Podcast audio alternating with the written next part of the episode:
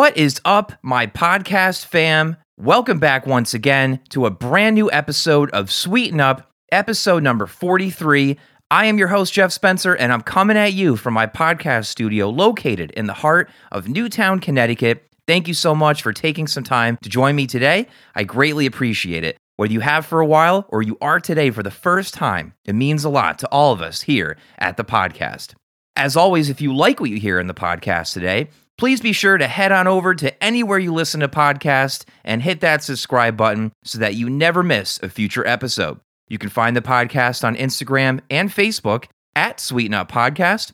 Also, if you have a suggestion for the podcast, want to write into the show, or would like to be a guest down the road, please reach out to us at sweetenuppodcast at gmail.com or send us a DM on any of our social media platforms. With that being said, my guest on the podcast today is the great and powerful Rob Scheer. Rob Scheer is the founder of Comfort Cases and an outspoken advocate for youth and foster care. His interview with Upworthy went viral in February 2017, garnering more than 100 million views, and he was later featured on Ellen and The Today Show. He was given a trash bag to pack his belongings as he entered in his foster care home at the age of 12. When he aged out of the system at 18, he became homeless and again packed up his belongings in a trash bag. Nearly 30 years later, when he became a foster parent, his four children arrived at his home with trash bags. He was saddened that nothing had changed. In 2013, Rob's family and their community founded Comfort Cases and set out on a mission to eliminate trash bags from the foster care system. Rob tells his story from the beginning until where he is today to give you the feel of what it was like being in his shoes. I asked him what we could do better with our foster care system, what it was like having his book published by Derek Jeter and Simon and Schuster, what he's taken away from his work at Comfort Cases, his passions in life, and so much more. So, without further ado, ladies and gentlemen, sit back and relax. Here he is, my friend, the great and powerful, literally, Rob Scheer.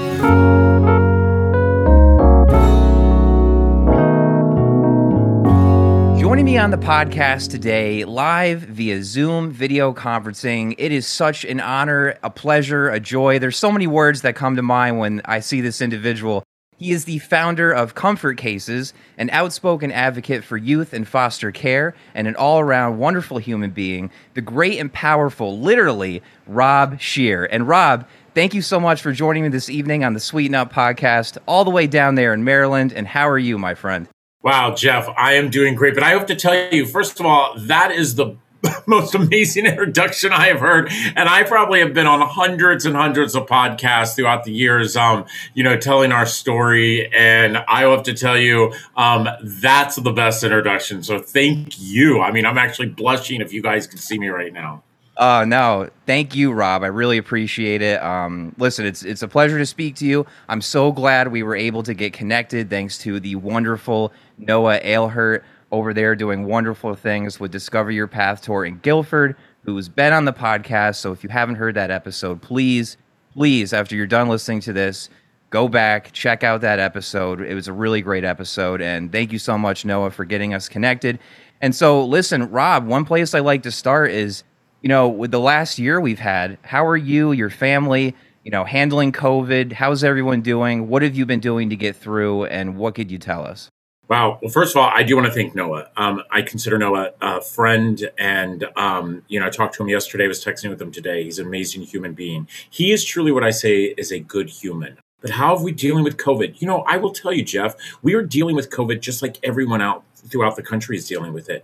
We are um, trying to get by and that's how i put it i was i was actually doing a news um, report the other day and i was telling them that you know because they ask the same question i always get this question you know we're a dad with five kids we're in five different schools um, all of them homeschooling right now because of covid and you know we're getting by but what i remind everybody is that the way you felt in March of 2020, when we all woke up and realized that the pandemic had hit our country and our doors started to shut, um, when our kids stopped going to school, when our jobs stopped allowing us to come into the office, I want you to remember how that felt because that's how kids who enter foster care feel every single day.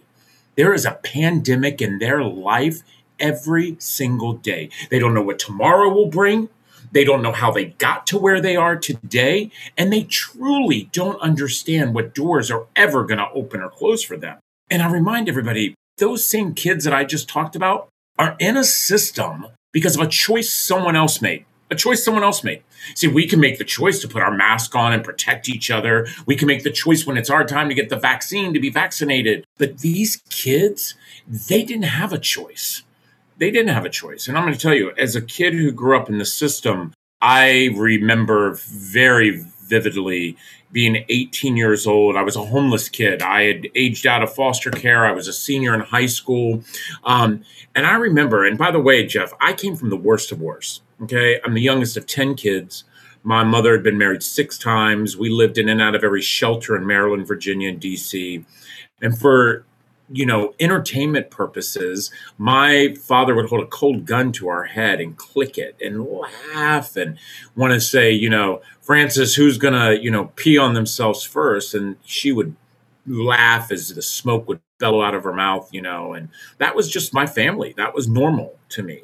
And I remember being 18 and I graduated from high school, walked across that stage. Nobody cheered. You know, I, I, I couldn't believe I finally made it. And I remember sitting in the parking lot on the curb crying. I was crying for everything. But what I was crying really is for my mom and dad. Now, understand that, you know, understand this, Jeff. You, you got two people who had abused me for the first 12 years of my life physically, mentally, sexually, all of my siblings. Okay. And here I'm 18 years old and I'm sitting on a curb. And who am I crying for? The people who actually abused me. Why? Because that was my family. And that's what these kids are thinking every day. They just want their families. That's very interesting. Um, that's a that's a great way to put it because it's so accurate, and I I never even really looked at it from that lens. So it's I really appreciate that insight. So Rob, you have a very interesting yet uplifting and inspiring and incredible story that culminated into the wonderful work you are doing um, with founding Comfort Cases. So definitely take me to your childhood and how you ended up in the foster care system and what it was like. So you have to realize I grew up, you know, I'm 54 years old. And um, as I had said earlier, I mean, I grew up with a very, very dysfunctional family. Um, I think we put the D in dysfunctional. Um, you know, as a matter of fact, this is the first time I've aired this. Um, just two days ago, I got my um, DNA test results back, and um, I my husband had bought me a DNA kit for Christmas, and I was kind of surprised when it came back because, of course, once again, I realized that you know everything anybody had ever told me was just a bunch of bullshit, and um, you know, and so it, again, being a kid who grew up with parents the way I grew up with parents, you know, for my first 12 years, you know, I don't remember a picture hung on the wall. I don't remember a holiday being celebrated. I definitely don't remember a birthday. Um, I don't remember my mother hugging me or looking at me and telling me that she loved me. I don't remember my father doing anything but putting that cigarette out on my leg like he did to my other siblings because we didn't grab the Pabst Blue ribbon fast enough out of the refrigerator and got it to his recliner. I, I just, there was a lack of love, a lack of, of care. And and nobody seemed to notice it around. You got to realize back in the 70s and early 80s, what happened in your house stayed in your house and you did not talk about it anywhere else and you know and neighbors it wasn't like you know johnny walked down the street and he had a black eye and all of a sudden a neighbor would say what what's going on? Why does that kid have a black eye? That that just didn't happen. And so what happened for me is that i turned 12 and my parents ended up dying. Um, they died you know separately apart, but within the same year. And I ended up going to, you know, the, the neighborhood had heard that you know my parents had died and having nowhere to live. Um, there were several of us siblings that were still left um, at home, and and you got to understand what the statistics are for kids like me. I mean, kids who are come from what I came from, and kids who are in the system only 54% of us actually graduate from high school. You know, only 11% apply to college and only 3% get a college education. And we know for a fact that, you know, more than 80% of our prison populations were people that were touched by foster care. So my brothers and sisters had already fallen to the wayside. They were already ended up in drugs and they were in, you know, detention centers and prison cells and but for me there was a neighbor on the street who took me in um, they took me in and they became my foster parents. I remember when I walked up their driveway with my trash bag with all my torn and tattered stuff in there. I remember the the woman who was going to be my mom, um, you know, pulling stuff out. I remember her walking me down the hallway to tell me it was time to take a bath. And, you know, I remember walking in that bathroom and that bar soap laying in the tub. And, you know, I remember looking at that at the age of 12 and thinking to myself, my life has completely changed. And at that moment, I had decided that either I was going to let that bar soap define me, I was going to let what, you know, everybody thought I was going to be like, you know, like my brothers and my sisters, or I was going to do something different. And what I was going to do is I was going to be that kid that you wanted. See, I always wanted to be wanted. I wanted a mom and dad to love me and be proud of me. And, you know, I remember being a young boy at one of the places we lived and sitting in the front yard and watching the neighbor dad throw the football with his son. And I remember, you know, even at an early age, six, seven, that I knew I was never going to have that dad. I knew I was never going to be that boy who had his dad come outside and throw the ball. But I knew one day, one day in my life, I was going to be that dad. So I came out of that bathroom and decided that I was going to do everything I could to make my parents proud. And I would run the vacuum before they asked me to. They had three younger kids and I watched them all the time. I, you know, was going to school, getting good grades. And next thing you know, I'm in high school you know and i didn't think of myself as the foster kid. I didn't think of myself as a kid who you know had gone through so much trauma the first 12 years of my life. You know i thought of myself as i was with my mom and dad and my three younger siblings and um, i loved them. I loved them gosh with all my heart. And then the fall of 1984 everything changed. I came home from school and there waiting for me was my trash bag. My trash bag. I couldn't believe it. I was like, what is this? And my foster father said, You can't live here any longer. like, what do you mean? You're 18. Check doesn't come. You're not living here. I remember my foster mother was standing there as a tear rolled down her eye, and I looked at her and I said, Mom. And she said, There's nothing I can do. Wow. You want to talk about complete, utter loss. You know, I was not expecting that. And I wasn't expecting what chapter I was going to go to next in my life.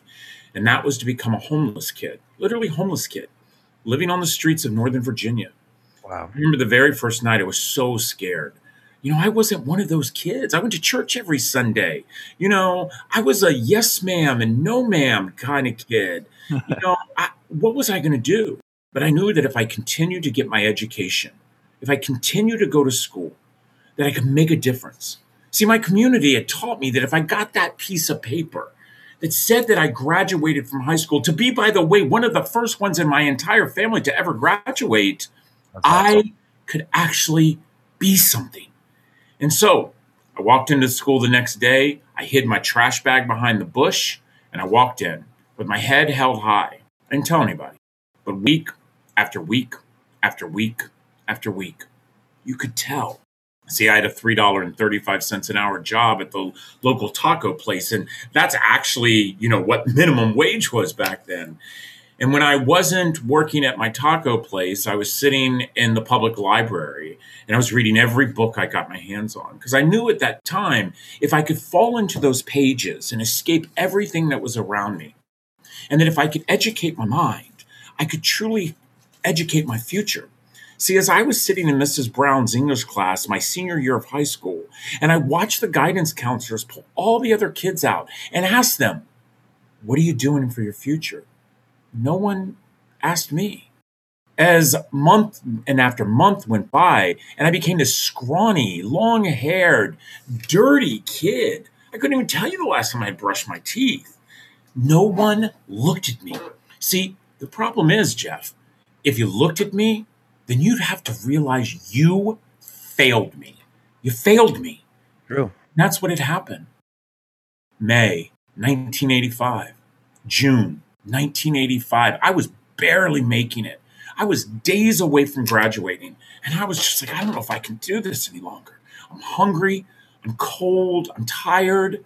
I couldn't tell you I slept in a real bed, curled up in a bathroom, sleeping at night, with my body pushed up against the door. Yeah. Wow. Hell. Wow. That is unbelievable. I made it, though. I made it to that graduation day. And they lined us all up, put our caps and gowns on. I remember they started calling out names. Gosh, people were screaming and clapping and yelling. And then they called my name. It's exactly right. Silence. I walked off the stage and I didn't go back to my seat. I actually left the auditorium and I went back into the back parking lot and I sat on the curb. And at that moment, I really cried. I cried for my mom and dad that I missed so much.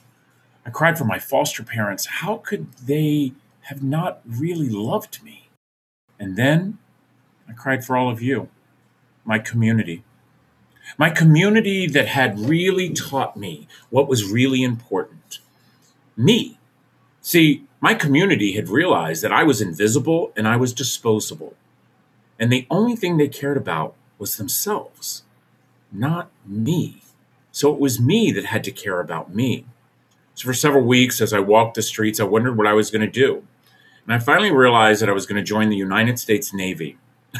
you know, I'll tell you, I did not join the Navy because I wanted to protect anybody. I wanted to join the Navy, Jeff, because I was cold, I was hungry, I wanted a roof over my head.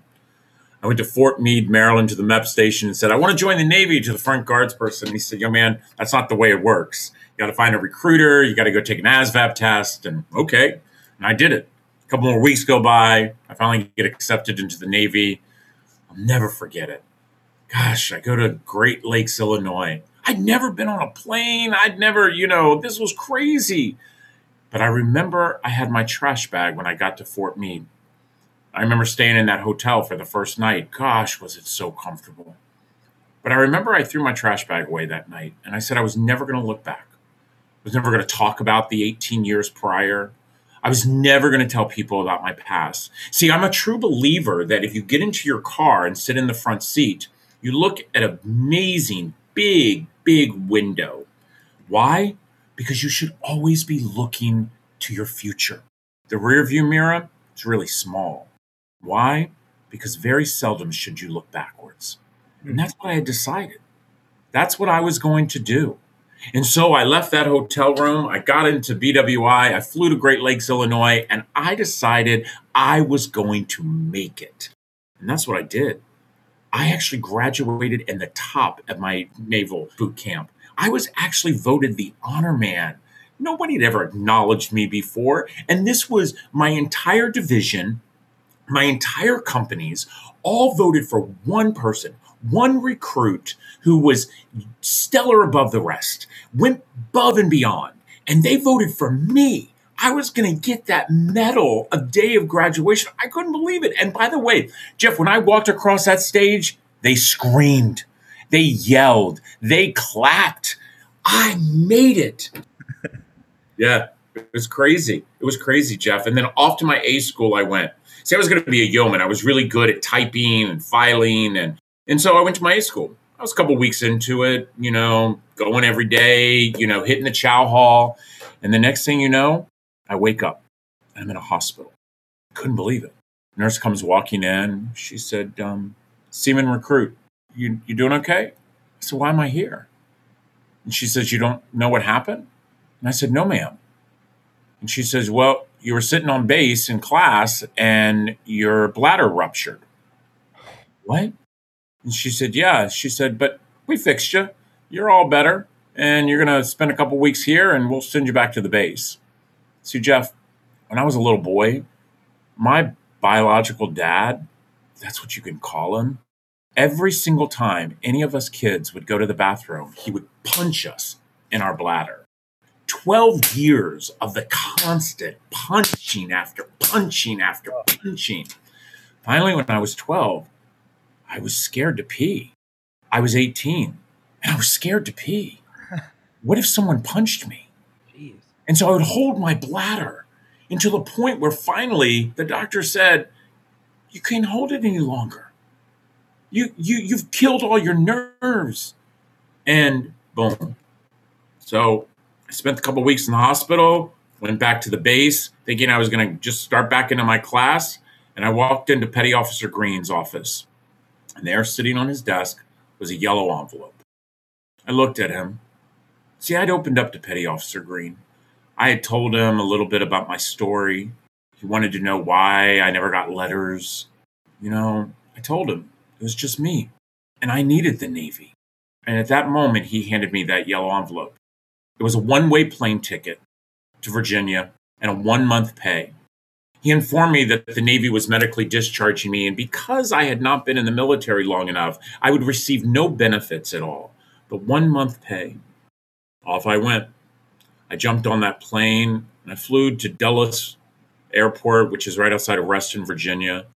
I hitchhiked down Route 7 to a little town called Gore, where I found a hotel where I rented by the week. That was where I was living. I would hitchhike into town and work at a local Dart, which is like a Target nowadays, until finally I got to a point where I was just about out of money. And I went back to my safe place, the place that always opened its doors and welcomed me, the place that I knew no matter what I did or who I was, I walked in, they accepted me the public library. Hmm you know, I walked in that library knowing exactly what I was going to do.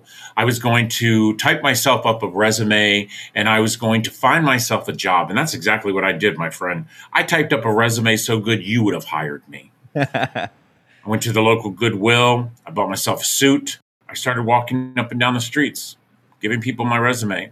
And I walked into a bank. I remember my palms were sweating. I was like, they're going to know this paper is a lie and they're going to throw me in jail. That's what I thought would happen. Instead, the guy hired me on the spot, literally on the spot. what an act of kindness. And that moment, that moment is truly what helped me push through again. Before you know it, I was climbing the corporate ladder. I'd gone to my boss and told him that my resume was all a lie. Two years into my job, he looked at me and said, What? And I said, Yeah. I said, I made it all up. I needed a job. I was homeless. He was like, Really? I was like, Yeah. He said, Rob, you're the most honest person I know. He was like, Yeah, he was like, Get back to work. And I did. And I continued to climb the corporate ladder. And before you know it, I was becoming an executive you know, I had done what my community told me to do. Number one, make as much money as you can so we can take everybody to Disney World. By the way, I filled my bank account. Number two, buy a big house. Jeff, I'm telling you, I bought a huge house in DC. Every single time someone walked by my big house, I wanted you to stop in front of it, look at it, and say, wow, whoever lives in that house, they made it. Then my community taught me it's all about a very expensive car. So guess what? I bought two, you know, because when I went to that stoplight, you better look over at me. You better say, wow, that person made it. Because see, that's what it's about. Me, me, me. And that's the way my life was until 12 years ago. 12 years ago. See, I had it all. I was an executive. I was dashing all over the country. I had the most amazing partner who would soon become my husband. I had it all. You know, I hobnobbed with senators and congresspeople. I even, my husband and I even went to dinner at the mayor's house. That's the type of people we were. But let me tell you, every single time people would sit around the table and they would say, So, Rob, tell us a little bit about your past. And I would laugh and say, Come on, guys. You know what I always say. Let's talk about our future. I would get home afterwards, and Reese would look at me and he'd say, When are you going to open up one day?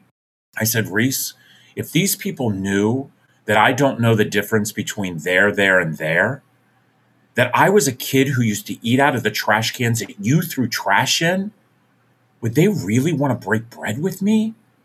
See, that's what I thought. I was so worried about what my community thought about me that what damage was I doing inside?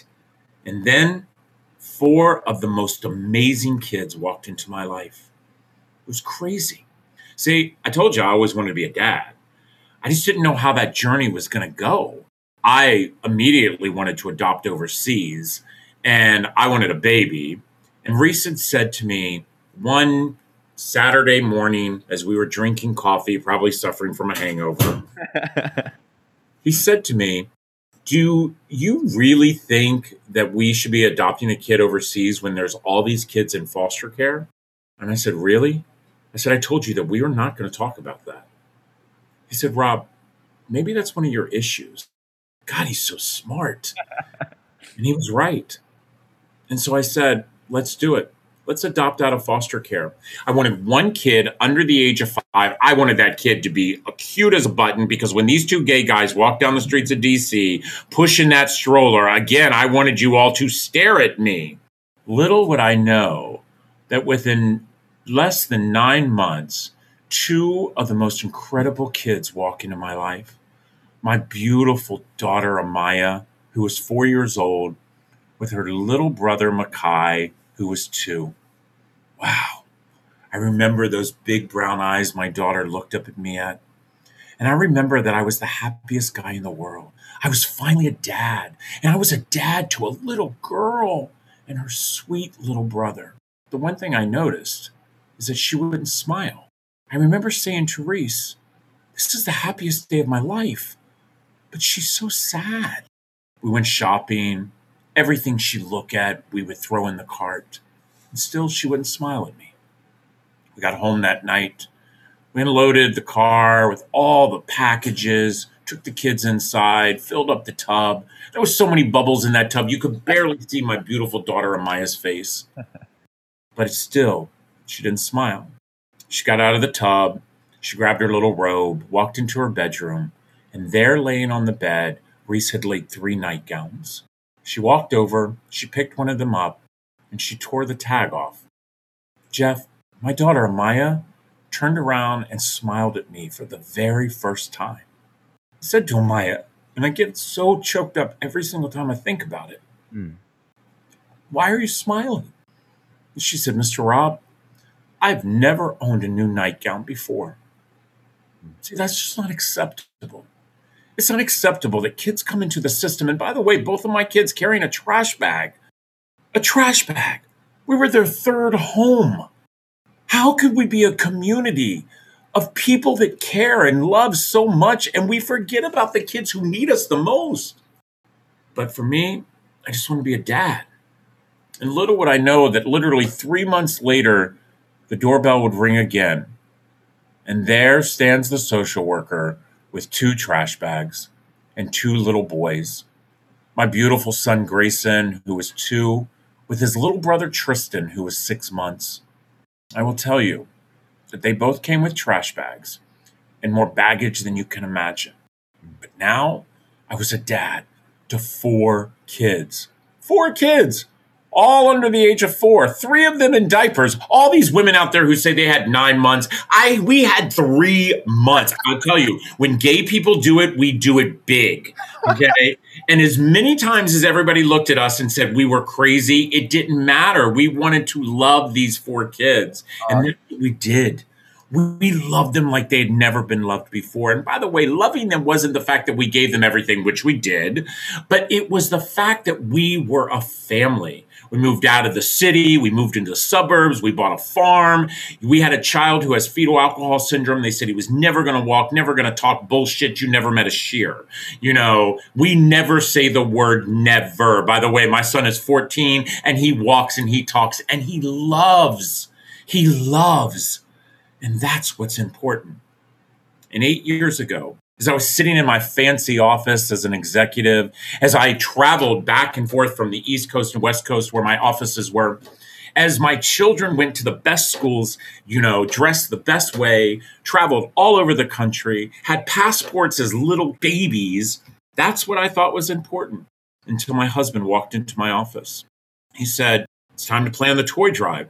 See, Reese had given up his career as a interior designer to stay home and have the hardest job in the world, which is to be a stay-at-home dad. I don't care what anyone says. There should be a salary for stay-at-home parents. It is the hardest job in the entire world. If, for those who think that these parents are sitting around eating bonbons and watching, you know, General Hospital, that's the total BS of BS. They have the hardest job. It's 24/7 and just imagine there are 5 of us and my husband husband makes six, you know. And he walked into my office because every year, as an interior designer, he used to do love two things that he always would do. One would be the company party, and number two would be the big toy drive that we would do. And we would park up a big tent in front of Ben's Chili Bowl in DC, and you know we would have WPGC, the local radio station, come, and people would drop off toys, and we would give them to those kids. You know those foster kids. In this particular time, he walked into my office and something had hit me a little different. And he said he was ready to start planning the toy drive. You know, my assistant was coming in, and I said, I don't want to do it. He said, What? I said, I don't want to do the toy drive. He said, Why not? The kids love it. They love going shopping and, you know, they love it. And I was like, Reese, what are we teaching our kids? We're teaching our kids that you give that needy kid a toy, it makes everything better. You and I both know that on December the 26, we all wake up and we do not think about those children. Half of them, the toy is broke. What are we doing to really impact our community? He said, Rob, what are you talking about? I said, Reese, our kids are really privileged, and we have to teach them that giving back is what's important. Not the house that we live in or the cars that we drive. It's giving back. And he says, What do you want to do? And I literally, Jeff, opened up my desk drawer and I pulled out a trash bag because I never let it stay far from me. It's right now in my briefcase. I never want to forget where I came from. Wow. I never, ever want anyone to think that I should be ashamed because you gave me a trash bag. What I need to do is figure out how to change it, change the mindset of people that this is okay. And I said, I want to eliminate these. He said, You are batshit crazy. I said, I know. That's why you married me. Let's do it. That's amazing. Wow. That is incredible. I mean, wow. Wow. I am just absolutely blown away by everything you just said because the story is just, I mean, you have, you have me in tears. Uh, it's just absolutely amazing story.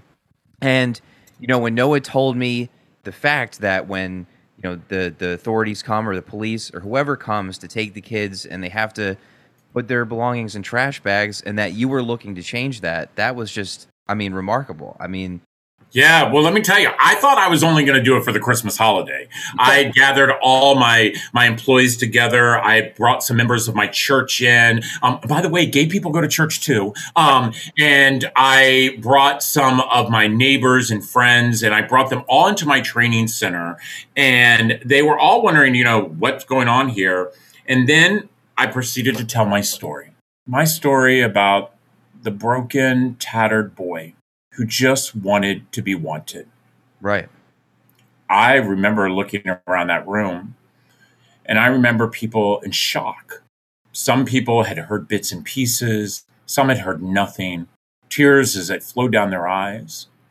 And I proceeded to tell them what I wanted to do. One, I wanted to make sure that every child in the system got a brand new pair of pajamas with a tag on it. I remember my daughter's smile.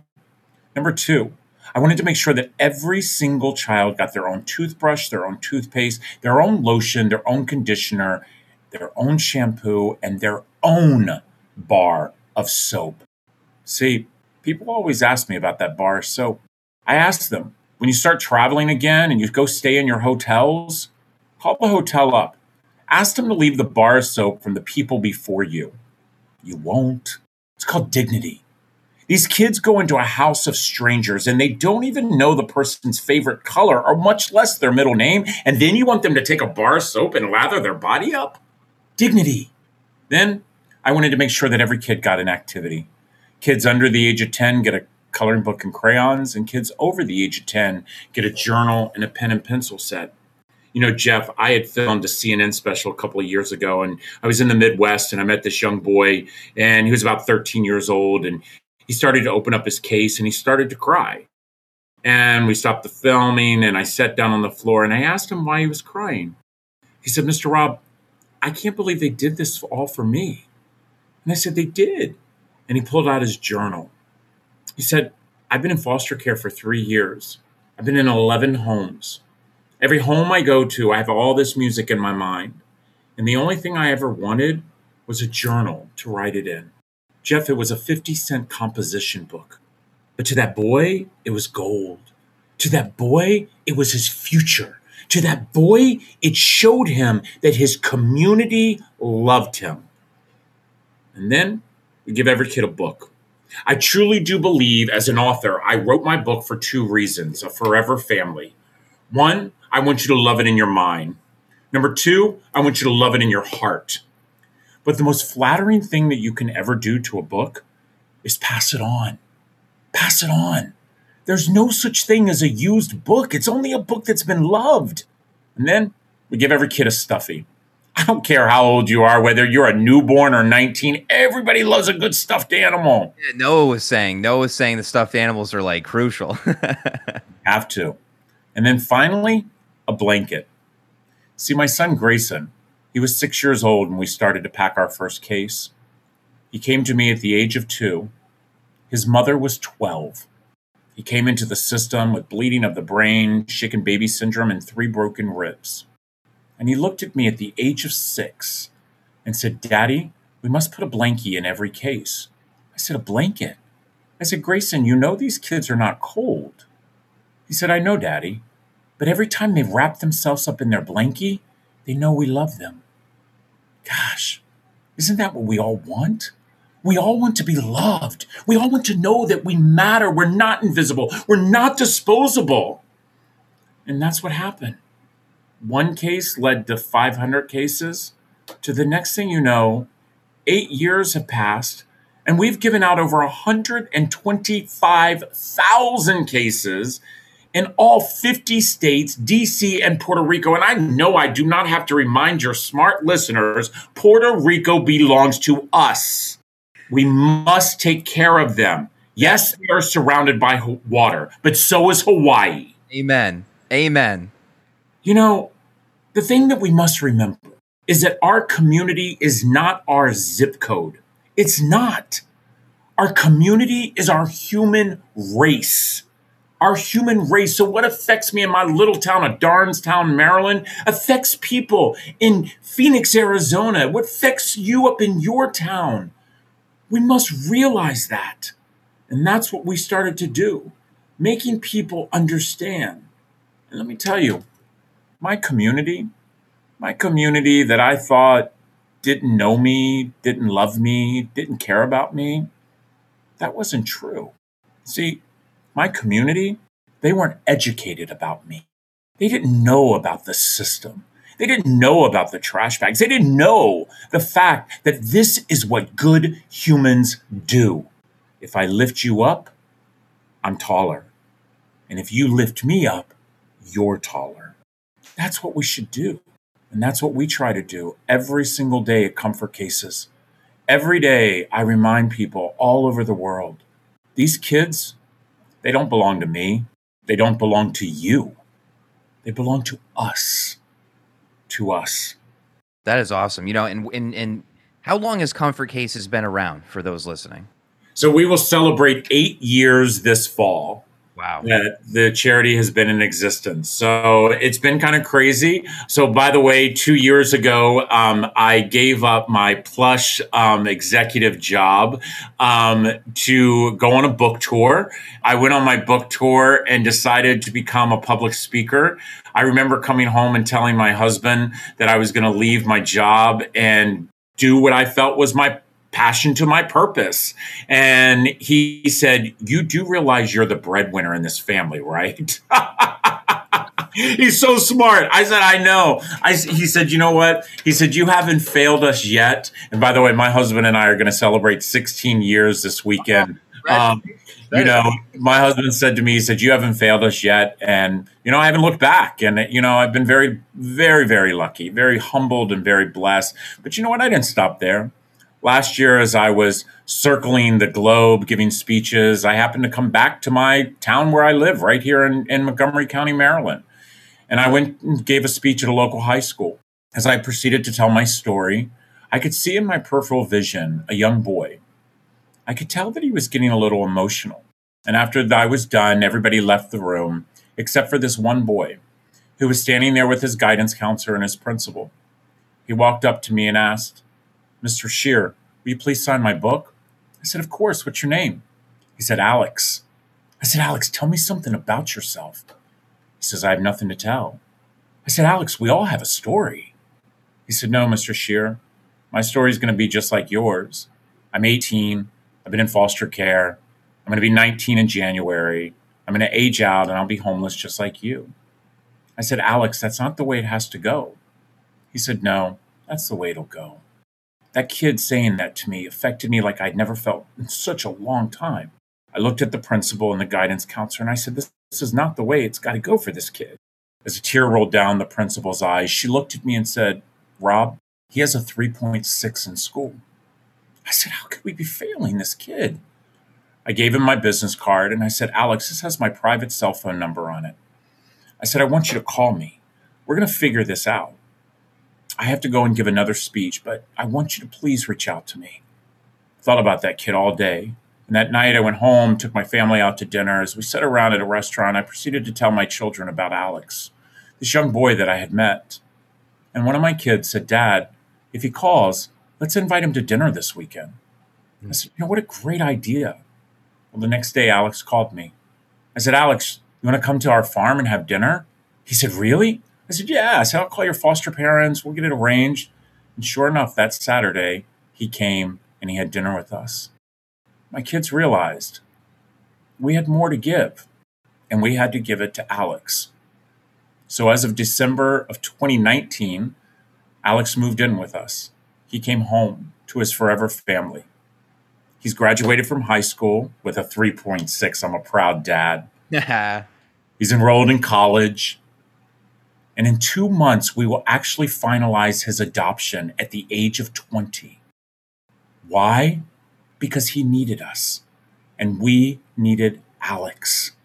So I'm now happy to say I'm a proud father of five of the most amazing humans my kind and sweet son Alex, who is 20, my beautiful queen of a princess, my daughter Amaya, who's 16, my absolutely playful, mischievous boy, Makai, who's 14, my strong, passionate son, Grayson, who's 13, and then my little mini me, my little Tristan, who's 12.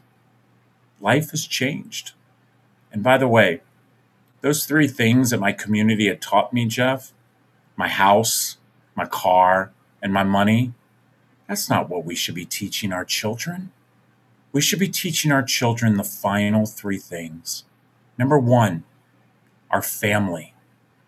Number two, our community. And number three, our dash. See, there's a poem out there that most of us have read. We're all going to get one white, black, rich, poor, gay, straight, male, female, each and every one of us are going to be given the same exact thing a dash. Walk through your graveyards. You see them every single day. The year you're born, your dash, and the year you die.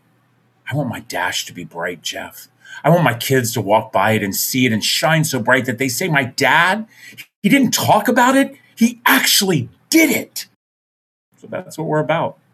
That's awesome. That is so great. And you know, you were a CNN hero. You did an interview on Upworthy that went viral in February of 2017, uh, which now has 105 million views to date. You've been on Ellen, and your book was acquired by the publishing imprint with Derek Jeter. Definitely talk to me about all of that cool. I mean, because that's that's just awesome because it's a cool experience for you, I'm sure, but at the same time, you're promoting all this good. Yeah, you know what? At the end of the day, I try to tell people all the time. I get I get this like, oh my gosh, you you know you were in Lester Holt and you were in People Magazine and and we filmed a movie, we filmed a show called Dads with Bryce Howard and Will Smith. And at the end of the day, I put my pants on just like everybody else. At the end of the day, I love curling up on the couch with my kiddos and my dogs and my cat and you know, I'm t- definitely not that guy. And by the way, that fancy car that I told you about, I drive a, I, I drive a Toyota hybrid. I don't, you know, we live in a farmhouse. And, you know, most of the money that I have in my bank, I give back to my charity because that's the way you're supposed to do it. Um, you know, life has been good. And I truly believe that if you stay humble and don't forget where you came from, the future is really bright. So, you know, Derek Jeter, amazing human. I am so absolutely blessed that Simon and Schuster and Gallery Books and Derek Jeter published my book. I'm I'm glad that my book became number one in my foster care arena. I'm, you know, I, I'm I'm just lucky in so many ways. I don't know how the you know people say me all the time. You know what? What did you do? I don't know. I mean, that video that went viral, and by the way, that was 105 million views on Upworthy. It had additional 60 million views on all the other Upward on the other channels it was uploaded on. It was crazy shit when that happened. You know, Ellen's calling me, The View. Um, I just told my story. I just told my story. You know, I, I was I was you know authentic. I told my story, and I didn't care what the hell anybody thought about it. Um, and so that's how it was. And you know, I have no regrets. I have no regrets whatsoever. The only regret I have, and I remind people all the time, um, the only regret I have is that I gave my kids electronics too early. hey, no worries, no worries. you're you're a humble you're extremely humble guy and it's awesome and and it's it's inspiring and uplifting. And how can folks help out and donate? Because i've seen your videos uh, lately of getting involved and you know i'm sure covid-19 maybe has been a little little more difficult to hold fundraisers and do different things. So what are ways people can donate to help out what you do at comfort case? Well i will tell you we are a 96% volunteer ran charity, which is unheard of nowadays. Okay. So, literally two years ago, we were 100% volunteer. So, when someone gives us a dollar, 96 cents of that dollar goes to the mission. It goes to make sure that there are no more trash bags in the hands of kids entering the system. So, what they can do, first of all, each and every one of us have an opportunity. We can adopt if we can, we can foster if we want to, we can donate if we want to, become a bag buster, go to comfortcases.org. You can go to our Amazon wish list. But you know what? I have people come up to me all the time and say, I don't have any money. I'm barely making it as now. And I tell them, each and every one of us have the most valuable thing in the world. It's our time. Our time. If you have no money, give your time go find the local you know group home and read to somebody help them with their homework shoot some basketball teach somebody how to sew. You know balance a checkbook. We all can make a difference in a child's life. Every single one of us. We just have to have the want. And for me my family the seven Scheers we wanted it. We wanted to make a difference that's awesome. That is really great. And you know, for Rob Scheer, what does the future hold for you? I mean, what are some things you have in the works? You know, not only. wow, you know, it's crazy. So I, I during the during COVID, you know, I besides putting on a couple of pounds, um, I wrote two children's books with my amazing friend June Foster, who wrote The Golden Leaf and was on Below Deck. Oh, wow. um, her and I wrote two children's books. Um, so we're excited to hopefully by 2022 having them published. I'm working on um, not one, but two new TV shows. Um, and so, you know, those are exciting things that are happening. I, I have my podcast, which is Change, um, which last year was voted one of the top 10 podcasts um, in the foster care arena. And who would have ever thunk it? Um, I say it all the time. Who would have ever thought the, the, the kid carrying the trash bag would be where I'm at today? But what I hope more than anything is that one day some first lady, first gentleman, somebody will step up and say, you know what, Rob? We've been deaf to this for way too long children in the foster care system deserve us more than anyone. We need to set them up for financial success. We have to open up the education pathways for each and every one of them. And then we need to make sure that they never carry a trash bag again. So that's what I hope my future brings, Jeff. That is tremendous. You know, I was just going to ask you actually, and I think you sort of just touched on it there is, you know, what can we do as a country to do better in regards to the foster care system? Yeah, those three things. Set our kids up for financial success. You know, we can give foster parents a check every single month. Why can't we take some of that money and put it in an interest bearing savings account? Give them a net. You know, when my son Alex, you know, when he moves out one day, he knows it'll always be able to call his dad's. Flat tire on the side of the road, can't pay your cell phone bill, need a little bit of help for some food, call his dad's. Kids in the system, they don't have that luxury. They don't have that net. We need to make them that net. What is something you've learned, or better yet, what have you been able to take away from everything you've done so far? Mm. Wow, what a great question. What have I taken away from everything I've done so far? First of all, I'm not done. Um, and I've taken away, the, yep, not totally not done. Um, and I've, I, as a matter of fact, I feel like I'm living my best years of my life. And, but what I've taken away is the love that I have seen from our community. You know, my heart smiles more than you could ever imagine you know, as I walked through my center today and, you know, I saw high school kids packing cases, I saw moms and dads, you know, counting inventory. I look around and I think, this is my future. These are our future. And gosh, our future's bright one uh, one or two more things before we go, and one of those is I would love to hear the story behind the move to uh, to going to a farm, to living on a farm. Uh, how why you decided to do that, and then I have one more thing for you before you leave. And thank you so much again for this opportunity. So why did we go to a farm? So crazy as it can be. So my son Makai, who is 14, um, when he came to us, we were told that he was autistic and that he wasn't going to walk or wasn't going to talk. And after a couple of years of fighting the system and finally getting getting him adopted, we finally took him to some really good medical treatment, and we found out that our son was not autistic, um, but our son had fetal alcohol and we were told that his frontal lobe was not going to develop and that we probably were going to get the best we could. Kai was roughly about five years old, and I came home from work one day, and Reese said, Oh my gosh, you have to read this article.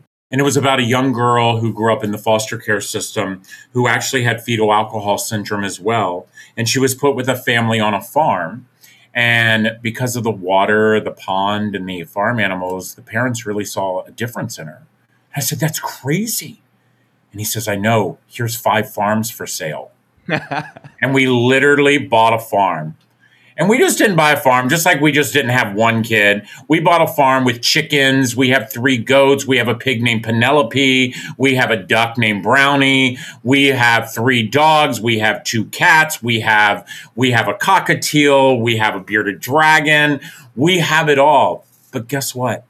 My son, who said he wasn't going to talk or walk, normally has a chicken under his arm because we call him the chicken whisperer, but he reads on a fifth grade level. He has talked in front of cameras to thousands of people, millions of people. He knows how to love.